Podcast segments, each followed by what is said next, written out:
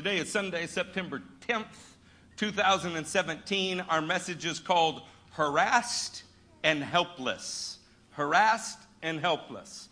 I did want to cover a few blessings before we start. We received word uh, yesterday or day before from Brent and Teresa Vincent that they have received their Indonesian kitas. That's great news, isn't it? What it takes most people more than two years to do, they did on almost exactly a one year anniversary. The victorious nature of the faith of the Vincents is inspiring. This latest trip to Indonesia, I went to encourage them, and the truth is, is I left encouraged by their faith. Uh, in this next year, as many of you, say as many? as many, as many of you as want to go to Indonesia, we are going to find a way for you to go. Indonesia is going to be a new training center for what we are doing. It's going to be a new uh, branch of our ministry and spirit that will allow us to send missionaries around the world and get your first taste of it there. Sound like a good plan? Yeah. Very soon, sooner than I would like, but right on God's timetable, we're going to send Buddy and Kim to Peru. They're going to spend two months there, getting the lay of the land, figuring out exactly what they need to do to itinerate when they come back, what they need to do to be there for a lifetime rather than just a short term. I'm very proud of them. Uh, right after the first of the year, there'll be an ordination and some of those things. Man, there's nothing that we like more than sending out our own. Amen? Amen. Having said that, Gammy is going to go away for a little while. Uh, he's got some other things to do. He'll be back here, but this is Gammy's last service with us for a few weeks. So if you get a chance to hug on his neck and pray for him today, I would appreciate that. Uh, we had a prison ministry testimony today. Are Our prison ministry team in here. Amen. Y'all enjoy prison ministry testimonies? Yes. Nolan, what kind of testimony we got, man? Kicking down the devil's door. Amen. Kind of testimony. These are the kind of Christians the devil's mama warned him about. Um, it was pretty cool because this morning on both sides, the girls and the guys, we had a lot of spiritual opposition. Um, for the girls' side, we while while we're preaching on both um, sets, we had like crazy stuff happening outside the door, so much that we can't even hear what we're preaching about. And of course, we're preaching about the worries of this world, the the lust of this world, and all those things choking us out in our faith. And so, of course, you know, chaos is happening outside the door, and then I'm so proud of my girls that are going with us too. And immediately, all of them are just praying in the spirit under the breath, and then that situation gets taken care of. And the word, the seed was received um, by the ladies that were in there with us, and lives were changed this morning. So we're excited about that. Amen. Look at this scripture. It is Mark 3:13. Jesus went up on a mountainside and called to him those he wanted, and they came to him. He appointed twelve, designating them apostles, that they might be with him, and that he might send them out to preach and to have authority to drive out demons. Amen. We have power over all the power of the enemy. And it took a while uh, for each one of us that is in the faith to be born again. And right now we're chipping away at those who are demonically oppressed, but we are going to see demonically possessed people born again and filled with the Holy Spirit. That's what we're working on. So much of the kingdom is about seeing people born again. Nolan gave me a testimony yesterday evening about somebody that will be let out in exactly nine months. We're having a baby, y'all.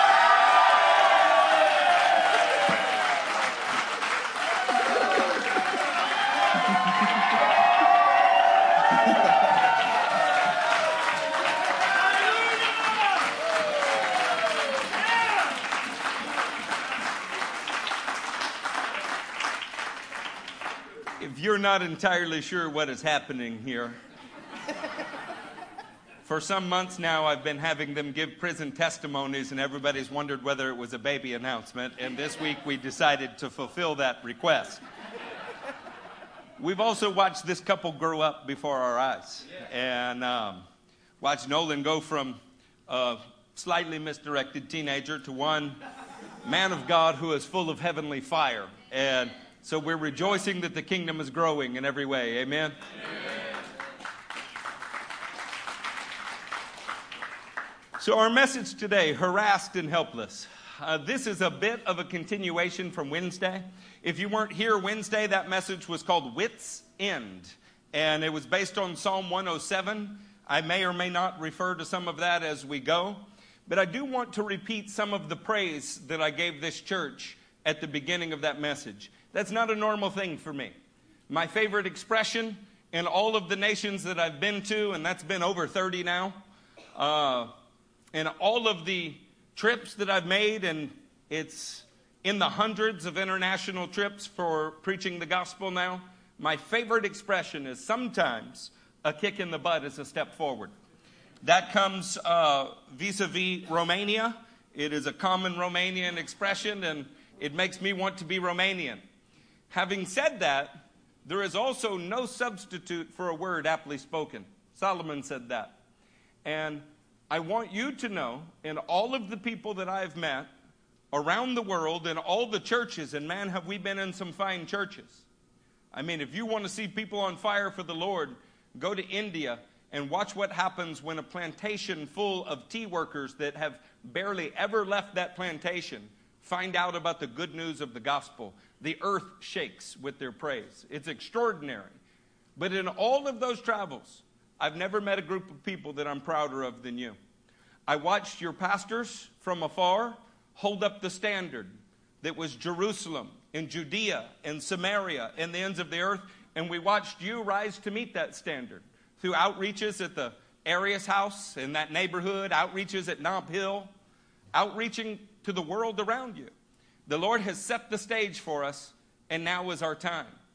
This is not a sad moment in uh, United States history. This is a glorious moment. People will have the opportunity to see who the sons of God are. Amen? Amen. The events of the last month or so could have even skeptics beginning to open their Bibles. August brought us a solar eclipse. Hurricanes Irma, Jose, and Katia are bearing down on us right now. Two days ago in Chiapas, Mexico, there was an earthquake that was 8.1 on the Richter scale. That's pretty big, huh? Pastor Sutherland informs me that an 8.1 was the strongest in the century, in the previous hundred years, and was a force equal to all the munitions exploded in World War II times a factor of seven. That's incredible. It produced a tsunami. I mean, all that's just in the last few weeks. Nations are aligning in tension against nations. The Korean Peninsula is, according to NATO, closer to war than at any time in our history since the 50s. Articles are running in nationally circulated newspapers with titles like, How Could God Let This Happen? It's always interesting that God is the first to blame with every perceived negative thing. Our city's largest churches are behaving in a very predictable manner. These are truly interesting times. A satirist may wonder whether the contemporary church will need to rename our albums from Oceans to Desert Refuge. Just in case they want to keep their pattern of the least offensive speech and most culturally palatable marketing possible. Been jokingly suggested that Joel Osteen was seen handing out copies of Your Best Life Now from a yacht on Interstate 59. While that's probably not true, it's far more believable than the statistic that the Red Cross spends 90% of all monies received on the people they were received for. After all, their CEO only makes $517,000 a year before bonuses. I'm proud of this church. It's not my intention to be critical of the world around us for no reason. I want to draw a stark contrast. 100% of what is received here for hurricane relief goes to hurricane relief. When you give a dollar to missions, do you know what we do with the dollar for missions? We add 28 cents to it on average. Out of the general church operating fund, for every dollar that you give, we take that dollar, add 28 cents to it, and send it overseas. In the last five years, every year, that's been over $100,000 out of this group. Look around. It's pretty incredible. We all started as scared teenagers and early 20 somethings. Only our elders were in the faith for years before the church began. And look what the Lord is doing here. I'd like to point your attention towards a scripture Luke 21, beginning in verse 10. Say there when you were there. Where are the rest of you? Did you give up already? If you're upset now, wait till we get to the halfway point. I missed you guys. This last 35 days or so out of the country was a lot. In the last five years, I've spent over a year and a half sleeping outside of the country, spread out over those five years. It's always refreshing to come home. To feel what I felt in worship today in this place is extraordinary. I want you to know that there are nations full of people that have never felt what you felt in here today. That is so precious. And yet, we're not alone. We're not an esoteric group of believers. This is not some small, cultish kind of storefront church. The truth is, we're a part of the larger body of Christ that is spread out all over the world, and this is going on in grass huts in Africa. It's going on on dirt floors in India. Occasionally, it's going on in the dry cathedrals in West Europe. The Lord is not a respecter of our setting. He moves everywhere people are hungry for him. Are you in Luke 21? Yes. Luke 21 10. Then he said to them, Nation will rise against nation, and kingdom against kingdom. There will be great earthquakes, famines, and pestilences in various places, and fearful events and great signs from heaven. The other often quoted scripture during this time is the 25th verse. There will be signs in the sun, moon, and stars. On the earth, nation will be in anguish and perplexity at the roaring and tossing of deceit. Has anybody seen Fox News lately? They are perplexed. Men will faint from terror, apprehensive of what is coming on the world, for the heavenly bodies will be shaken. When we hear things like these, it's easy for the newspaper prophet to say that Jesus is going to return any minute. In fact, you're going to hear a lot of that. After all, we are living in these kind of times, aren't we? Well, not really. Not by a long shot. The thought is almost cute when you put it into perspective with what the word actually says about the end times. Turn with me to Matthew 24 36 and let's see if we can lay a little bit of a foundation that will put our hurricanes and earthquakes and uh, monumental presidential elections and all of those things into an end times perspective. Matthew 24 36. No one knows about that day or hour, not even the angels in heaven, nor the Son, but only the Father. As it was as it was in the days of Noah. Say that with me. As it was in the days of Noah. So it will be at the coming of the Son of Man. For in the days before the flood, people were eating and drinking, marrying and giving in marriage up to the day Noah entered the ark. And they knew nothing about what would happen until the flood came and took them all away. That is how it will be at the coming of the Son of Man when we approach the time that the Son of Man returns, we will be in a time period that resembles Noah. Did you catch that? The days of Noah part? There was no flood insurance for the Noahic deluge. There was no FEMA program. There was no Red Cross to offer humanism in the place of Christianity. In fact, the Noahic times were so grieving that the heavenly powers had defected. Fallen ones, called Nephilim, were celebrated on the earth. Listen to what Genesis 6, verse 5 says. The Lord saw how great man's wickedness on the earth had become, and that every inclination of the thoughts of his heart was only evil all of the time. The Lord was grieved that he had made man on the earth, and his heart was filled with pain. So the Lord said, I will wipe mankind, whom I have created from the face of the earth, men and animals, and creatures that move along the ground, and birds of the air. For I am grieved that I have made them. But Noah found favor in the eyes of the Lord. This is the account of Noah. Noah was a righteous man, blameless among the people of his time, and he walked with God. My point is that things are going to get worse. They're going to get much worse.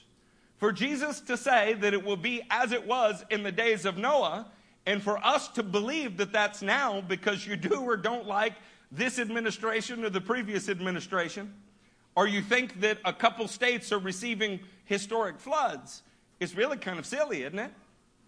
I mean, after all, the globe received a flood in Noah's day the all, whole of humanity was so fascinated with demonic or fallen angelic powers that they were called mighty men of renown and were held in high regard.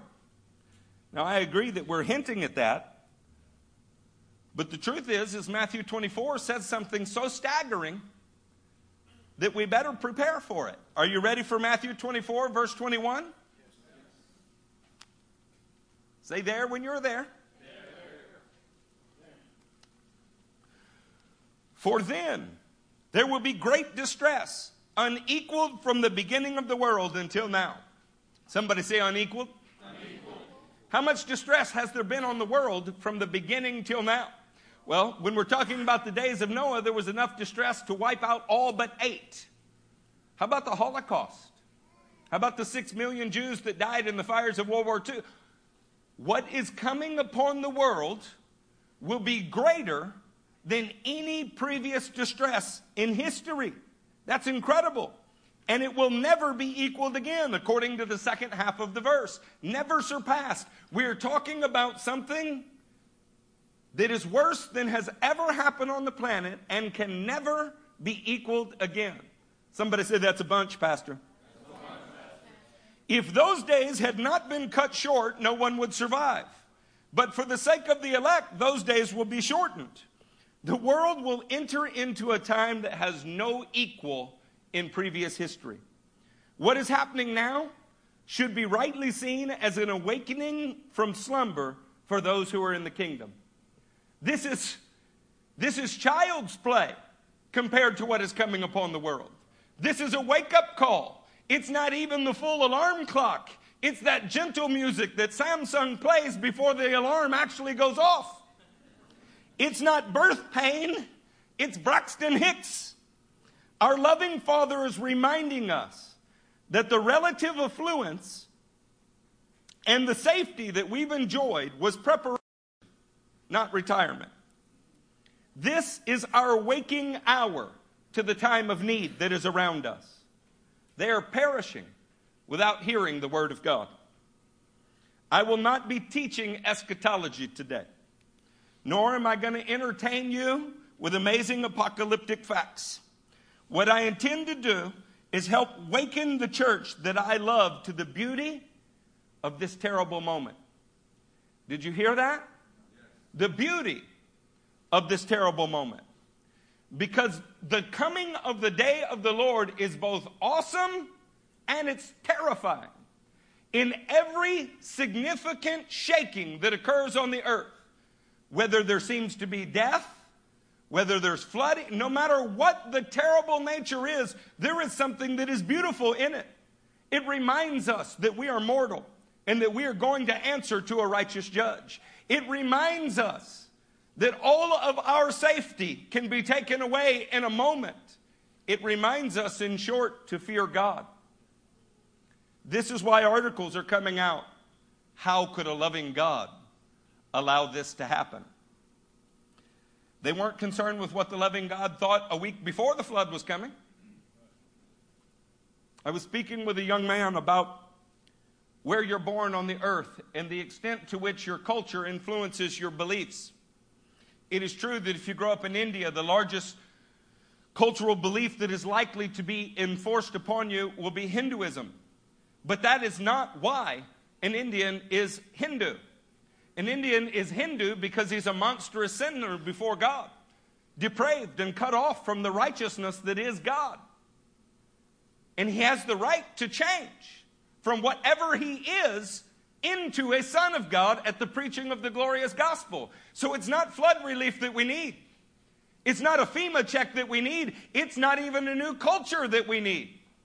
It's a heavenly message that heals our very soul and places us inside the kingdom. I'm thankful for those that are handing out mops and hanging sheetrock. That's a beautiful thing. But I would rather not have the mop and not have the sheetrock and have the Word of God. I say, why not have one and the other also? It is a cowardly thing to say, I'm a Christian and I'm going to mop your floors, but I'm not going to tell you why I'm mopping your floor. I just don't want to preach, you know. If you can't preach during this time, when can you preach? So we just don't want to be offensive. You know what's offensive is watching people go to hell when they don't have to. Matthew 9 is going to make up our text today. We're going to camp here. As usual, I'm going to refer to the law, prophets, writings, Old and New Testament. I'll bounce all over the place a little bit like a man who has ADD at a buffet. But you'll be able to keep your finger in Matthew and know that I'm always coming back to Matthew. Where am I always coming back to? This message begins and ends in Matthew 9. Let's begin in verse 33. and when the demon was driven out, the man who had been mute spoke. The crowd was amazed and said, Nothing like this has ever been seen in Israel an outstanding miracle. That's beautiful, isn't it? Verse 34.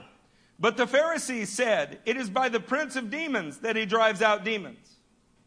As we approach this text, its immediate context was found in Isaiah, 740 years before Matthew wrote his writing. I want to give you that so that you'll have it. It's Isaiah 5, beginning in verse 20. You can keep your finger in Matthew. Isaiah 5:20 says, "Woe to those who call evil good and good evil, who put darkness for light and light for darkness, who put bitter for sweet and sweet for bitter. Woe to those who are wise in their own eyes and clever in their own sight." You know what's more troubling than the stirring of the ocean or the trembling of the earth beneath our feet? What's more troubling is that truly holy and miraculous workings are attributed to the devil, while popularity pundits in their pulpits put forward evil as good to the applause of millions. And they do it every week. There's such little actual discernment in our nation. We have Bibles. We have so many Bibles that we've often got Bibles in our house that we haven't picked up or read. It's not for lack of access to God's Word. People perish because they refuse to love the truth and so be saved. This is what Second Thessalonians, the second chapter, says. We put up with men who have turned the gospel of Jesus Christ into some get rich quick scheme, some loosely veiled form of making humans better humans. Jesus Christ did not die to take sinners and make them good men. He died to take those who were dead in their sin and make them alive in Christ. There is a vast difference between those two things. They preach a selfish, sacrificeless, satanic gospel of greed, and those in the millions around them applaud, while those who are laboring in love through obstacles, obscurity, and the outer extremity of humanity, working in heavenly power, are looked at with disdain. What makes a man a great man of God? Is it how many people brought, bought his book? Or is it the impact that he had on your son or daughter? What makes somebody a great man of faith? Is it the size building that they built? Or the amount of persecution that they endured without flinching? See, we have so twisted up things that we are celebrating right along with the false prophets. I returned to the United States to hear about Burning Man meetings. At least they named it right. They are all going to burn. Modern day idolatry. What does it look like? Well, when you love things that are not the gospel, and it's almost always got a sexual perversion in it because that's what America loves the most Burning Man meetings. It's incredible. There's so much that is difficult to say because we love ourselves very much. But the truth is, you usually do not feel corrected by the Holy Ghost until you have seen the same flaw in someone else directed at you. And that's because our hearts are inherently evil, they're wicked, we're deceitful beyond all other things. So we can sit in our affluence and sit in our wealth and think everything is okay until there's a flood. And we're reminded that in a second, everything cannot be okay. Did the loss of a La-Z-Boy send you into tears? Did a flooded car make you feel like God had abandoned you?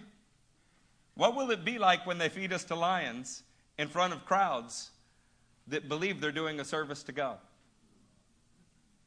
The fact that the church could believe that this is a sign we're in the end times is so laughable. It shows how weak the faith is. This is about all they think they can stand up to. The truth is, this is like a water gun. It's really not that big a deal. So, Eric, that's easy for you to say. You were out of the country when the floodwaters rose. Please don't think this is my first hurricane. I grew up in Louisiana. The church of Jesus Christ will not be overcome by a flood. We actually shine during it. But we need to shine rightly. Not because we raised the most money, because people's lives were saved spiritually and physically through your ministry. That's what we're looking for. Notice verse 35. It's everything. If you don't hear anything else I say today, maybe you could circle verse 35. Matthew 9, verse 35. Jesus went through all the towns and villages. Where did he go through? All, the towns and villages. Have you noticed how apt the church is to say, Get me the hell out of here? We want to be raptured at any moment. We want Jesus to come back at any moment. At any second, we want this all to be done, never mind the fact that most in Indonesia have never heard the gospel. Never mind the fact that in the birthplace of the Gentile church, Turkey, there are 80 million Muslims and there are not 5,000 Christians. That none of the churches of Revelation are even there today that the congregations they were speaking to in the location that Jesus wrote to is not there. We just want out. Is that not a sign of depravity? When the last words that Jesus speaks to the church are go into all the world, and the first thing out of our mouth is come quickly, this shows a disparity between God's will and the human will, doesn't it? Praise God for things that awaken us like floods and natural disasters. They show you a glimpse of what hell on earth looks like, and when we see hell on earth in front of us, we remember that they're headed to hell. Not just in floodwaters, not just in the loss of a job or income. Their lives are a living hell now, and they're going to enter into hell for an eternity. And it ought to break your heart with compassion. I learned a long time ago not to take pictures of animals on the mission field because people will care more for the dog starving in India than the 25 Indians in the picture.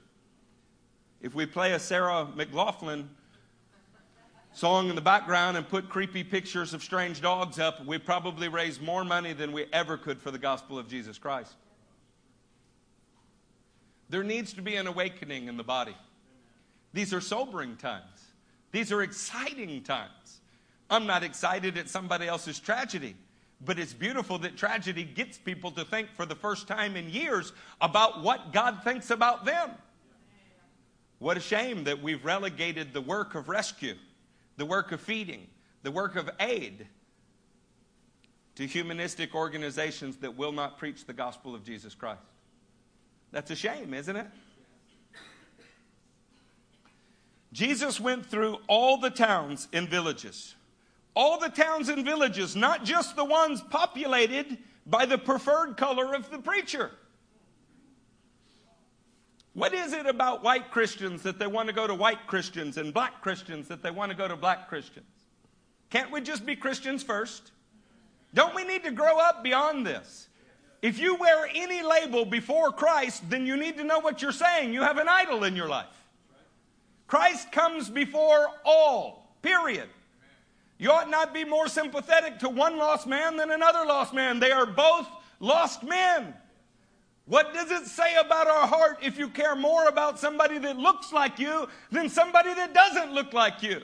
The heart of the gospel is that we go into nations that do not look like us. Every nation going to another nation. Do you know why? There's nothing selfish in it. There's no motive in it other than the greatness of the gospel of Jesus Christ.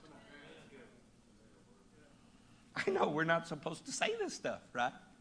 Like you to be divisive. No, it's not divisive. It's the most unifying thing that there ever is. We should correct each other on it. We should laugh about it. We should joke about our own weakness that it's even there in an effort to eradicate it. Got no place among the body of Christ. I happen to like beards. Whether they're on a white guy, a black guy, I actually like black guys' beards better than white guys. I hadn't figured out how to shape mine, you know? It just kind of hangs there. But say Frank.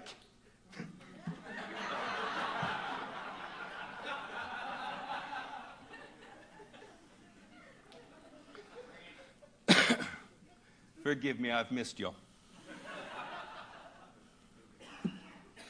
We also don't only want to go to those that are in precious proximity to a popular resort. You know, I really feel called to this particular Caribbean island. The people are in such great need there that on the first day we'll get acquainted. On the second day, we'll go out and do some puppet shows on the street. On the third day, We'll rest because we're exhausted from the other day. The fourth day is a shopping day, and the fifth day, we go get massages at the local resort and prepare to go back and show everybody our pictures of our missions trip. Guys, in the real world, the one that is actually suffering, you can't go get massages while they're going to hell. You can't spend your life at Disneyland while they're dying. You know, you tend to care when you find out one of your relatives is in the hospital about to go meet Jesus. Do you care less if it's my relative and he's not in the hospital? You either have a burden for the lost or you're out of touch with God's plan. Revelation 14:6 says something incredible, and you can keep your finger in Matthew. We're always coming back to Matthew today. In Revelation 14:6 says, Then I saw another angel flying in midair and he had the eternal gospel to proclaim to those who live on earth, to every nation, tribe, language, and people. Who's it supposed to be proclaimed to? Every nation. Every nation, tribe, language, and people. Truthfully, it's not the job of the angel to do it, apparently. It wasn't done by human beings, but it's supposed to be. He said in a loud voice, now, what's he going to preach? What did the Bible call it? The eternal gospel. Listen to the first word of the eternal gospel fear God. Tell me that's not happening right now at the tip of Florida. People that have not prayed in years are praying. Mostly they're praying that they don't lose their stuff. They need to lose their stuff. When they lose their stuff, they'll turn to the Lord. Their stuff might be in the way between them and the Lord. You know how I know that? Because it's been true in our lives. We say we have no idols, and then we talk about getting rid of anything, and we can't do it. We're like the rich young man that comes to Jesus and says, Good teacher, what must I do to be saved? You find out that you have to sell everything, give it to the poor, and you walk away sad because there's no way you're doing it. You'll just talk about doing it. Does everything you have belong to the Lord? Does it? Then you won't mind if it washes away in Hurricane Harvey.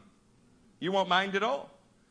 The same God who gave you that is able to give you more if He deems that you should need it. If He deems that you should need it. You know, I know what it's like to give away automobiles. I know what it is like to give in a way that it hurts.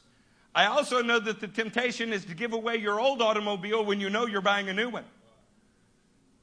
Wouldn't it be more like Christ to give away the new one and keep driving the old one? Now you're beginning to see the difference between somebody who has altruistic and I can't say that word, who has charitable ideas versus Christ ideas. Fear God and give him glory. First words of the eternal gospel. Fear God and give him glory. Can we say that it's possible to do the first without doing the second? A lot of people fear God when there's an earthquake. They'll cry out. When a building comes down in New York, they will cry out. There is fear for God. But where is the glory due his name? Do you know that the Bible is replete with people who cry out, acknowledging that there's a God, calling out to him? But it's in anger and defiance, saying, Why would you let this happen to me? See, when we preach Jesus loves you, when we preach Jesus wants to help you, when we preach Jesus wants to give you heaven, and that's all we preach, the masses find it perfectly acceptable because they love themselves too. They want to be helped too, and they want to go to heaven. What they need to know is that God is to be feared because they're wicked and He is righteous. And without an incredible, total, absolute change of, all that is you, your person, you have no chance of surviving the wrath that is coming. And a flood just reminds you of that. An earthquake reminds you of that. The man with millions in the bank will gladly part with all of his millions if his grip is about to be lost from the second floor of a building he's hanging off of. Am I wrong? You know how many people I've met that said they're not scared to die, then spend every penny they have to stay alive one more week?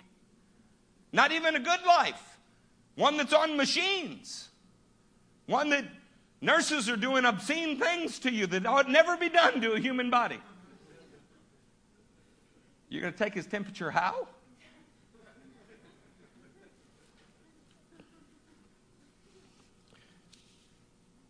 Jesus went through all the towns and villages. My point here is that Jesus' ministry extended to the entire fields.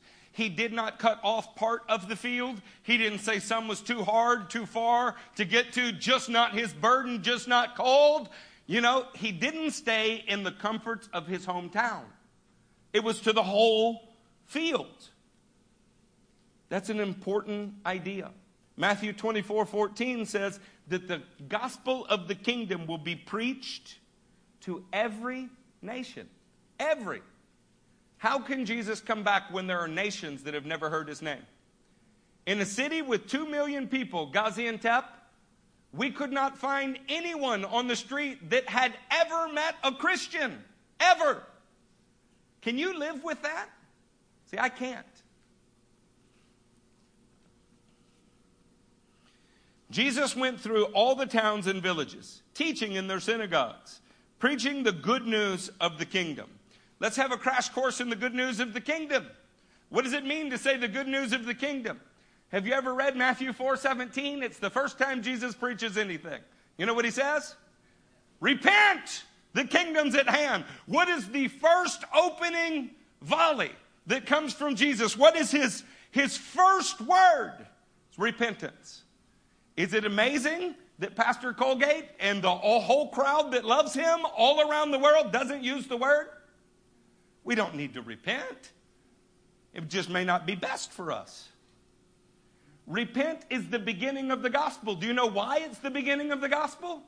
Because it shoves right in your face the brutal, upfront, loving, honest truth that you are wrong and God is right. In other words, it fulfills the requirement of the eternal gospel, which says, first fear God, then give him glory. Do you know you cannot repent without some fear of God and the desire to give him glory? All you're doing uh, is just being sorry you were caught otherwise. But when you fear the greatness of his name and you desire to give him glory by admitting you were wrong and asking for help, it's the beginning of the gospel. Repent. The kingdom is at hand or is near. It means it's about to envelop you. You know, the truth is that gospel's not been preached everywhere there are Christians. We preach some other lame version. This says, Do you want help in this life, in heaven, in the next?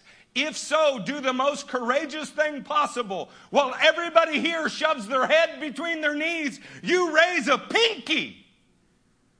If that's salvation, friends, then it's some other kind of salvation that I cannot find in the Word. During these kind of difficult times, you have already the, the portrait painted for you. Your whole life can be lost in a moment, and yet you still stand here before me. If God spared your life, what did He spare it for? What do you owe Him now? Say, but my grandma died and so and so died. And he'll say, yes, and yet you stand here. Were you better than she was? No, you're not better than her. Then we agree. You were as wicked as she was. What do you now owe your king for saving your life? You know who's not going to do that? FEMA. FEMA's not going to do that for us.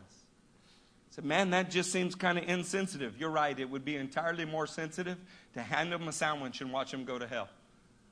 See, we need to learn to preach the gospel during the difficult times. Do you know why? It's what the gospel's for. Great distress brings a great Savior, and He is great. He is able to meet people right where they are. He doesn't need you to bridge the cultural gap. He doesn't need to make sure that you look like them. You talk like them or you act like them. You can actually be from another nation with another language, dressed entirely differently, totally unable to relate to them in any way other than you, that you were both monstrous sinners. And God had mercy on you. And you know, He will use that and save them. Think how different that is from our evangelism outreaches. Good news of the kingdom. Luke 16 16 says this the law and the prophets were proclaimed until John. Since that time, the good news of the kingdom is being preached, and everyone is forcing his way into it. Where is that in our preaching and teaching today? That it is difficult, that you have to force your way in. You say, What do you mean? It's all by faith. Yeah, people who say that don't know what faith is. Do you know how hard it is to trust the Lord when you don't understand what He's doing at all? Who do you have to be forceful with? Yourself. I am not backing up on what the Lord showed me. I am not going to let up, shut up, back up. I am moving where He said move. I am saying what He said say. I don't care what everyone does around me. Even if my own body and my own thoughts rebel against it, I will not back up from the heavenly revelation. That's, that's Luke 16 16 kind of faith. How much of that do we see in the soup line? Have we really done a good thing if we're simply feeding people while they go to hell? And this ministry feeds lots and lots of people. Can't we do both? yes See, I think we ought to do both. The answer is not one or the other, it is the necessity of both. Jesus did both. But can I tell you, he often fed people and said, The only reason you're following me is because I'm feeding you, and then preached the most difficult message that you can preach. Unless you eat my flesh and drink my blood, you have no part with me. He was not scared to turn people away because he knew something. When the kingdom gets hold of somebody's life, they can't be turned away. That is a good word. Let's take the next part of this verse. In Matthew 9, 35 again. Jesus went through all the towns and villages, teaching in their synagogues, preaching the good news of the kingdom, and healing every disease and sickness. I wish that we had not relegated this to televangelist. I wish that we did not believe that this was the realm of a certain anointed few. The truth is, is that Jesus said to a representative selection of humanity that would represent all who would ever receive his spirit, what is recorded in Luke 10 19. I have given you authority to trample on snakes and scorpions and to overcome all the power of the enemy. Nothing will harm you. How much of the enemy's power are you able to overcome? There is no sickness, there is no disease that Jesus is unable to defeat. The rude truth, and I mean rude, is that we're often praying for people and the Lord didn't tell us to do it. We are often declaring someone healed and the Lord didn't declare them healed. And other times we're refusing to pray for somebody to be healed that the Lord is telling us we must go do it. It shows how little we're actually hearing from Him. So, well, they were sick, so I prayed for them to be healed. A- amen. And in general, I agree with you. Except, what if that sickness is the thing driving them to the Lord? And the moment they were healed, their heart would turn hard against the Lord. You know how many times I've seen it? Three times in one year. Three times in one year, we saw people healed of an incurable disease, a very specific kind of cancer, with medical proof. And all three were not serving the Lord by the end of the second year. The point is not don't pray for people. The point is we're supposed to know the will of the Lord when we pray. Then we wouldn't have to have these uh, cute clerical prayers that say, if it be the Lord's will. Forgive me, but what the heck are you doing if you don't know it's His will? Yeah? Please don't pray for me if it be the Lord's will. I'd rather you just keep your faithless words to yourself. We're supposed to discern what the Lord's will is and then fight all the power of hell for it. Somebody say amen in the house of God. See, it either is God's will that they be healed or it's not. And you ought not presume it. You ought to know. You ought to be in touch with your Lord. We're going to find verse after verse that says Jesus healed every sickness, every disease. You can read it in Acts 10 38, and that's beautiful. At first glance, there ought not been any sickness in the world, huh? Except that's not what it means at all. It means that every sick person he prayed for, he healed. It doesn't mean that there were no sick uh, people that he didn't pray for. How about the pool of Siloam? So many people going down that the the man uh, who had been paralyzed 38 years couldn't get into the water. Jesus didn't heal them all, he healed that one man. He didn't fail. Do you know why he didn't fail? He had heard from God about what he was supposed to do, and he didn't stop until it was done. We need to acknowledge something, saints. God is not failing us. We are sometimes failing to have heard from him correctly. We say things like, I prayed and it's supposed to work, and it didn't work. You sure you have all of the pieces to that mathematical formula you just created in your head? Could there be a piece of it, I don't know, involving you and your sin that we didn't get? See, the thing is, is a church that is connected to the needs of the people in the heart of God, we will know what He wants to do in them. Can I tell you, adversity is the very best thing to happen to some of you? Others of you needed relief at the moment that it came, and if you didn't get it, you might have been overwhelmed. And the Lord knows the difference between the two. He's not monolithic, He's not stuck in one pattern. He's not either compassion or adversity. He's, he's not either judgment or kindness. He is able to do more than one thing in one event for more than one person at one time. My favorite is in Matthew 9:36. When he saw the crowds, he had compassion on them because they were harassed and helpless, like sheep without a shepherd. Let me run through a couple passages for you. Matthew 10:30 and Luke 12:7 both say that he's numbered the hairs on your head. Do you know that God can have compassion on someone while he is burning Sodom and Gomorrah to the ground? Yes. That he knew the number of hairs on every person's head, and mine's changing daily. Some of my hairs have decided they're too close to the sun and they've jumped upon my shoulders for the shade. He keeps track, He's watching. You mean God can watch your life closely enough to know the number of hairs on your head and still allow you to have to swim from your front door to find relief by the Cajun Navy? Of course. He knows exactly what you need to bring you closer to Him. How about we stop distrusting Him?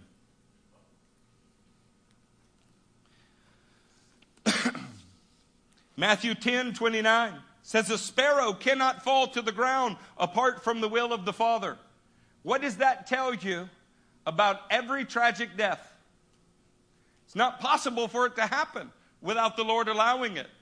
So let me ask you how I started the sermon on Wednesday. Would you discredit the justice of God to make yourself feel more just? You know, a tower fell on some people. And Jesus said, Do you think that they were worse sinners? Do you think that that's why the tower fell on them? He said, No, I tell you, unless your righteousness surpasses that of the Pharisees and Sadducees, you won't enter the kingdom. So, what are we to take from that? Said that we're all guilty. Everybody deserves death. The fact that it came to some and didn't come to you doesn't mean that it wasn't just for them. It means that you were still an object of His mercy. What are you doing with it? All of the human race is under a death sentence. So, how could a loving God do that? How could a loving God allow so many wicked people to still live? That's a better question. Because he knows he's capable of changing them if they will but submit to him. Psalm 84 and verse 3 says that he provides a nest for the swallow near his altar. Now, I want you to get this picture. He's both numbered the hairs on your head. And for me and Curtis, that's an interesting thing. Mine's changing every day. And at what point does stubble become a full hair? And while that's happening, look, Timo's getting taller with his hair. He's six foot two, he's six foot five with his hair. While that's happening, you know what else he's concerned with? How close the swallow is able to build her nest to his presence. Does that sound like a God that's detached? It's not a God who's detached. He's a God who has compassion on you. But why compassion? Let's talk about that. Does he have compassion on everyone? No, not by a long shot. Not even close. Some, they actually have found the very wrath of God in this life, won't even have to wait for the next. What do you mean? How could a loving God allow this to happen? He's been warning us from heaven for centuries. He is compassionate beyond description, but that's not all he is. He is not monolithic in his response to humanity's rebellion. He's multifaceted in his response. I want to read you a couple passages. This comes from 2 Peter 2 9. If this is so, then the Lord knows how to rescue godly men from trials and, say, and, and, to hold the unrighteous for the day of judgment while continuing their punishment. He can punish some, hold some for judgment, and save others all in the same event. How could a loving God let this happen? Because He loves us. We get an opportunity to see that He is able to hold some for judgment. He's able to bring some to judgment and he's able to save some all in the same event. Do you know what that means? No matter what's happening in your life, you're not beyond his reach. How about Romans 11 22? Consider therefore the kindness and the sternness of God. The kindness and the what? Sternness. Sternness to those who fell, but kindness to you, provided you continue in his kindness. Otherwise, you'll be cut off. You know what that means? That means that whether or not he's compassionate to you is largely determined to how you react to him. Now, if you go back to our text, Matthew 9:36, when he saw the crowds, he had compassion on them. What's the next word? Because. He had compassion on them. Why? Because. Don't you hate that when you're a kid? Like, why is water wet? Because. Why is the sun hot? Because. That because is not an answer, is it? Praise God, there's words that follow because. When he saw the crowds, he had compassion on them because they were harassed and helpless. Saints, you're about to find out a key to God's heart, and it's an important key. Do you want to know more about him, or would you rather sit in judgment of him and what he does? We want to know. Harassed and helpless.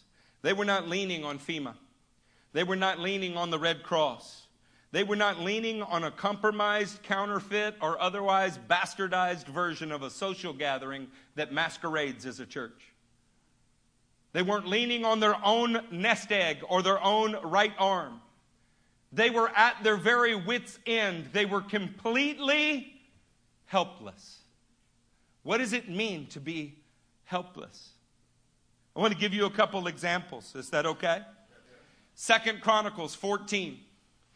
Hey, let me put up our first slide for a second before we go to Second Chronicles. if you're waiting for FEMA to shepherd you, you're not helpless. FEMA is your help. If you're waiting for the American Red Cross to help you, then the American Red Cross is your shepherd, not the Lord. If you're waiting on the kind of church that preaches about compassion fatigue, or you're depending upon your golden nest egg, you have false shepherds in your life. These people were helpless like sheep without a shepherd. See, he is not fighting for those that are shepherded by FEMA.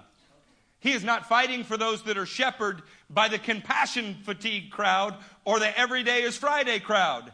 He is fighting for those that have no shepherd and are helpless. They haven't chosen another God. They are broken in their circumstances and have no one to help them. Sometimes we spend all of our time trying to get an idolater to fall in love with the Lord. We need to be looking for the man who is already broken by idolatry, throwing it away, and he finds himself shepherdless. It's hard to get people saved that already love the life that they're living. When they already love what they're doing and they're not broken by it, they are not helpless. They are not powerless. They are not shepherdless. They think they're doing just fine.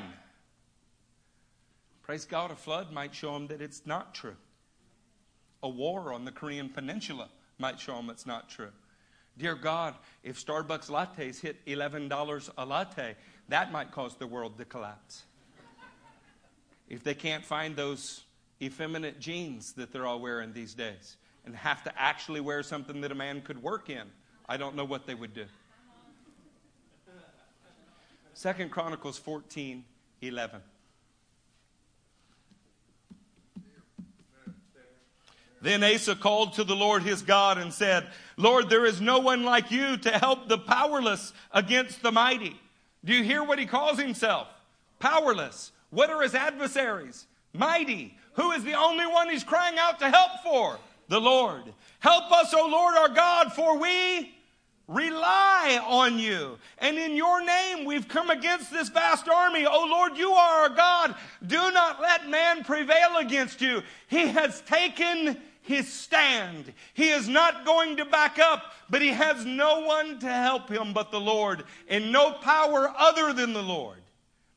When Jesus looked at this crowd, he saw that they were helpless, powerless. They had no shepherd, and so he was compassionate to them. You want to know what brings the compassion of God? When there's not an idol in his place there's just a broken human being that has nowhere left to go but to him. He have compassion on that broken and contrite heart every time. If you've ever experienced the sternness of God, it's because you were pretty full of your own ideas. You were pretty full of yourself. You were pretty full of what you thought was right. When you experience the compassion of God is when you're broken by having gotten that wrong so many times that you know your true state powerless, hopelessly beyond redemption if He doesn't redeem you. It's why we tend to find good things in the midst of correction rather than the midst of our success. How about Second Chronicles 20 and verse 12? O our God, will you not judge them? For we have no power to face this vast army that is attacking us. We don't know what to do, but our eyes are on you. This is the prayer of Jehoshaphat. Do you hear how powerless he is? Both of these men, Asa and Jehoshaphat, found the compassion of the Lord. Do you know why? They knew their actual condition. They knew that they were hopeless, that they were lost, that they were on the edge of destruction, but for the mercy of God. Do you know what put them there? When a foreign army that they couldn't defeat was bearing down on them. Do you really think a loving God would let that happen? You betcha. You betcha. Now, if a foreign army's not going to invade you, maybe it's an unstoppable hurricane. Maybe it's an earthquake like this century's never seen. Maybe when circumstances way beyond our control descend upon us, for the first time, people get a chance to say, I'm powerless. Even the earth is shaking beneath my feet. I need you, Lord. And He'll have compassion on anyone like that. You know, you couldn't get the hurricane evac route in Noah's day. You know, there was no such thing. There was no contraflow on interstates headed north.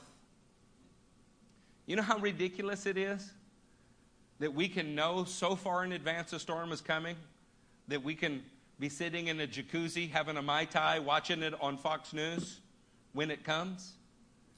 We are so far from helpless. You know that there are actually bars in Florida having hurricane sales right now? The bar decided to stay open so people could drink through the hurricane. It's hard to have compassion on that, isn't it? Romans 5 6 is maybe the best verse to bring you to here. You see, at just the right time, when we were still powerless, Christ died for the ungodly. Who did Christ die for?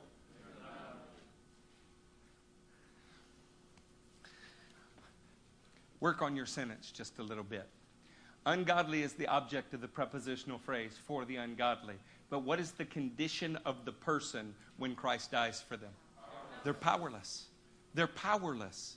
See, you don't receive from Christ until you're in a position that is hopeless, powerless. This is why the first words that Jesus preached to people was repent. Have you ever tried to repent and couldn't? You ever tried to quit cussing and couldn't? Ever quit try try to quit sexual immorality and you couldn't? Ever try to quit hateful thoughts and couldn't?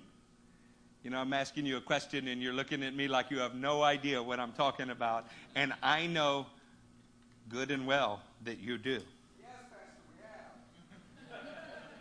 And you are powerless to stop it because your sinful nature wants what it wants and does what it does, and your whole life you've been a slave to it. When you come to that conclusion, is the first time in your life that the Lord can step in and say, You have been powerless, and I am about to give you a power over this sin. As long as you're trying to become a better person, as long as you're saying that you're going to work your way out of it, as long as you're saying, I've got this, you are damned with no hope. It's when you come to a place that you have no hope.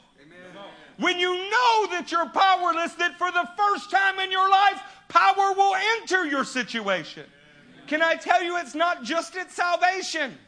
There are things that happen in a Christian's life that you do not have power over until He gives it to you. You start burying your friends and your children, and you'll find out what I'm talking about. You want to be happy and you just can't. And it's not till the moment you say, Lord, this is smothering me and I don't have power over it. I need you. He gives you what you need or shows you how to unlock what He's already put there, however the theologian wants to put it. It's the powerless that He has compassion on. And we spend so much time trying to be powerful. Nobody's worse than the charismatic Christians. We can speak in tongues all week and do wicked things in our one day off. You know, powerless is the key to compassion. I'm going to run through something quickly because we're probably out of preachable time. But I've been gone for a while. Took me like three days just to fly back. But if you want to rush the sermon, we can do it. My mother taught me to do guilt trips like this. It's okay, I gave you birth, but if you want to, it's.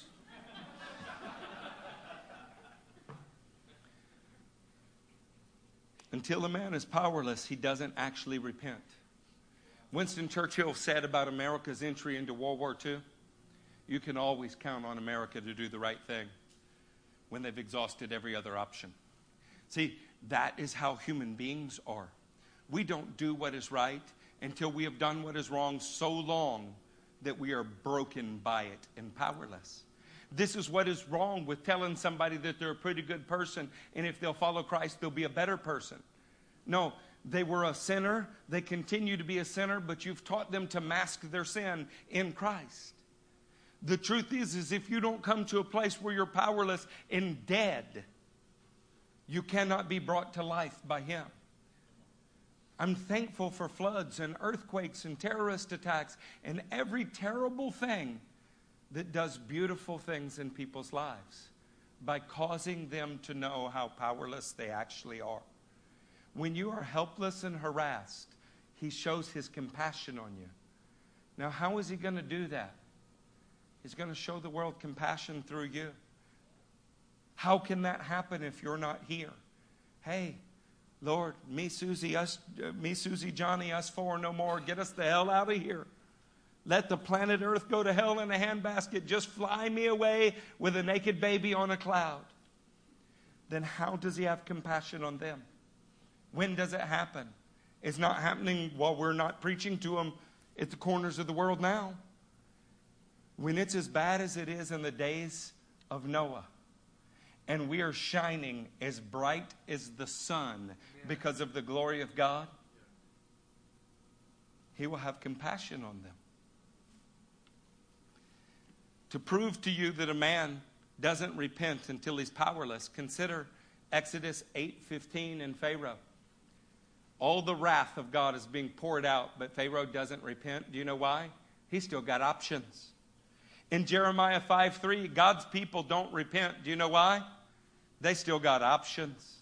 In Daniel 5 22 through 23, Belshazzar's been judged. He's seen the power of God at work, but he doesn't repent. Do you know why? He's still got options. In Matthew 11 20, Chorazin and Bethsaida, They've seen miracles that if they had been done in Sodom and Gomorrah, Sodom and Gomorrah would have repented. But Bethsaida and Chorazin don't repent. Do you know why? They're not powerless, they still got options. Luke 16, the rich man and Lazarus. Think about that. The rich man's in hell and he's still not repenting. Do you know why? He thinks he's still got options. He wants to order around Lazarus still in Revelation 2 21, Revelation 9 20, and Revelation 16 11, the literal heavens are pouring out judgment on the earth that has never been seen before. And you know what the scripture says? They still did not repent. Do you know why? They felt like they had power. So forgive me, I'm excited when the power goes out. What are they going to do? Without power for days upon days after the hurricane goes by. What are they going to do? Could be a time for God's great compassion, could be a time for judgment. It ought to be a very sobering moment. I think we're better for those moments in life, don't you? Could I put up a second slide? As we come to an end, I wanted to redirect you to Wednesday's message which was about being at your wits' end. See, in Psalm 107, four times said, In their distress, they cried out to the Lord, and He rescued them. It's always in distress that someone cries out to the Lord. Nobody cries out to the Lord when there is no distress. You don't need a great Savior if you don't need to be saved from a great problem, right? The greater the tragedy, the greater the problem, the greater your need for a Savior. And so, in Psalm 107, we saw that when they lost their way and they hungered and they thirst because of it, God brought them by a straight way into a city to settle. Do you know why? Because Ezekiel 34 says he himself would search for the lost. That's his heart. How could a loving God do that? Because if something doesn't happen that shows they've lost their way, they won't cry out to him and he can't save them. Does that make sense? The second one, people who knew his counsel despised it and ended up in darkness and chains. But in the midst of that, they cried out to him and he brought them out of darkness and he broke their chains. Because Ezekiel 34 says he likes to bring back the strays. See, this is the heart of God. Each of these people are experiencing a storm of some kind in their life, and without the storm, they don't know they need to be saved. But because of the storm, they cry out, and He saves them. How could a loving God do that? I think you're beginning to see because He loves them. In the third instance, their rebellion and their iniquity caused them to come near to the place of death. So he sent his word to heal them. Do you know why? Because he loves to bind up those who have been injured. He loves to do it. He's not just the God who allows the calamity, He's the God that will bring the healing from the calamity, right out of it. He can bring you into the slavery of Egypt and redeem you from it and make you better for it. How do people sit back in judgment of God the way that they do? Well, because they still feel like they're in a position of power. The fourth one was men went out on the water, out on the mighty waters. There, they got in over their head. Their courage failed. The scripture literally says they were at their wits' end. But when they cried out to the Lord, just like Jonah did, he stilled the storm and brought them to a safe haven because our God loves to strengthen the weak. Understand what we're actually discussing here today. There are so many things that the world can turn to in difficulty. You can have more flood insurance. You're going to hear that a lot. I love that these floods are usually in zones that you're not supposed to have a flood for every 500 years or something ridiculous like that. You're going to hear Mr. Worldly Wise Man tell you all kind of things that you can do to prevent loss. But the truth is, you know there's nothing you can do to prevent loss. If an earthquake that is an 8.1 hit Houston, do you know what that would be like? There'd be no insurance, no place to hide. Just ask them in Chiapas, Mexico. If a tsunami, like the one that hit the Muslim world, happened in the Gulf of Mexico, there'd be no place to hide. The one refuge that we can hide in is to give the Lord our life now to recognize how absolutely powerless you are right now. In fact, it's the most empowering thing that could ever happen to you. See, this world is full of powerful weaklings, men who believe they have everything under control. They walk around with their chests stuck out, their bank accounts have insulated them from trial, their uh, physique maybe makes them feel macho. Maybe it's their gun that they carry or the beautiful woman at their arm. But we both know in an instant they can be put into a position that shows how absolutely powerless they are. And they're the only one that doesn't know it. Christian, you're powerless in any area that you've not submitted to the Lord. Totally. Already defeated by the enemy in any area that doesn't belong to the Lord. Do you praise God well on Sunday, but your entertainment life is something that would make him vomit? Powerless. You've shown the enemy the way into your mind. If you ask God to forgive you and you will not forgive another, powerless. You've shown the enemy the way to drown you in defeat. We're not supposed to be powerless any longer. You were supposed to come to a position that was powerless and receive power over sin. Even in this service, I've already had to do very difficult things, things I would rather not do. Maybe things that I would say I can't do. But the Lord will help you do what must be done. And you'll feel His approval. Did y'all feel His approval during the worship service? Exodus 15 13 is the second to last scripture I want to share with you. Say there when you are there. Can you imagine the Noahic flood, how many bodies were floating? Can you imagine in the Exodus from Egypt how many soldiers that somebody would say they were good men died when the Red Sea closed over them? After all, they were just grieving the loss of their firstborn sons. How could a loving God do that? And at the same moment that he's judging the gods of Egypt and those who followed those gods, look at verse 13. In your unfailing love, you will lead the people you have redeemed. In your strength, you will guide them to your holy dwelling. Whose strength guides you to the holy dwelling? His. Have you learned to rely upon your own strength and you stop being powerless? It's a danger to everyone in the room. When you think you have things figured out, you know what it tends to do? Produce legalistic, mean spirited Christians.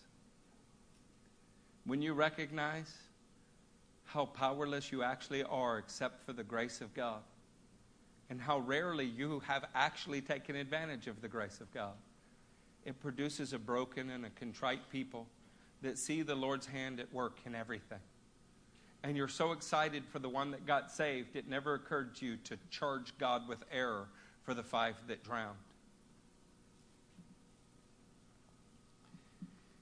Verse 37 of chapter 9 is our last verse. Matthew, you can come up here. Then he said to his disciples, The harvest is plentiful. How big is the harvest, friends? Plentiful. But the workers are few. Christians can get together and pray for a harvest, but it's an unscriptural thing. We've never had to pray for a harvest. We're in such a target rich environment that what we actually have to pray for are for workers. It's our next it's the next verse. Go to 38. Ask the Lord of the harvest therefore to send out workers. How many of you are workers? How many of you are looking for the lost? Do you still need to be sent out? Are you chained to your seat? Does palsy come over you in the moment of action? He doesn't just say raise up workers. He doesn't say identify them, empower them, teach them. He says send out workers into his harvest field. The goal of the gospel is that every tribe, every tongue, every nation would know about the compassion of God in their circumstance where they find themselves powerless. The only way to get that done is to send a people that have been emptied of all of their own power, but filled on high with His to the corners of the world. It's even best when it's dangerous. It's even better when it's obnoxious that you're there. What are you doing in Iraq? Well, I'm not a soldier. I'm not with the UN. What are you doing here? Well, the God of the universe told me to love my brother, and you're my brother. Well, I'm a Muslim. I know that's even better, right? I am here to tell you that while I was powerless and a monstrous sinner before God, He had mercy on me, and He may have mercy on you if you can come to the same place. You know what they have to deal with? Either this person is a total lunatic or they're a liar. And since they're risking their life to just be here to tell me, they might be telling the truth. See, if we only do missions when it's safe, if we only go hand out sandwiches or jambalaya in a flood, we're risking nothing. And the message is actually powerless. But if when you go, you love them enough to boldly address their situation and what God is doing in their life, then it is powerful. And some will be saved because He'll have compassion on them. Jesus Christ told us to pray to the Lord of the harvest that he would send out workers. That's what I want to do this morning. I want to close in Matthew 9, right where we began. In Matthew 9, the work of God was being attributed to the devil. When Jesus did an outstanding miracle, they said it was of the power of Beelzebub. In our day, that is happening but the reverse is happening as well. When people are doing the work of the devil, others are calling it God. We need God to raise up from us workers who will go boldly speak into the darkness in every neighborhood, not just the one that happens to wear the same kind of shoes you wear. Everywhere you go. And the more different and alien you are to the environment, the more it lends validity to the pureness of your motive for being there. Saints, God has set the stage for us. This is our wake up call. Will you stand to your feet?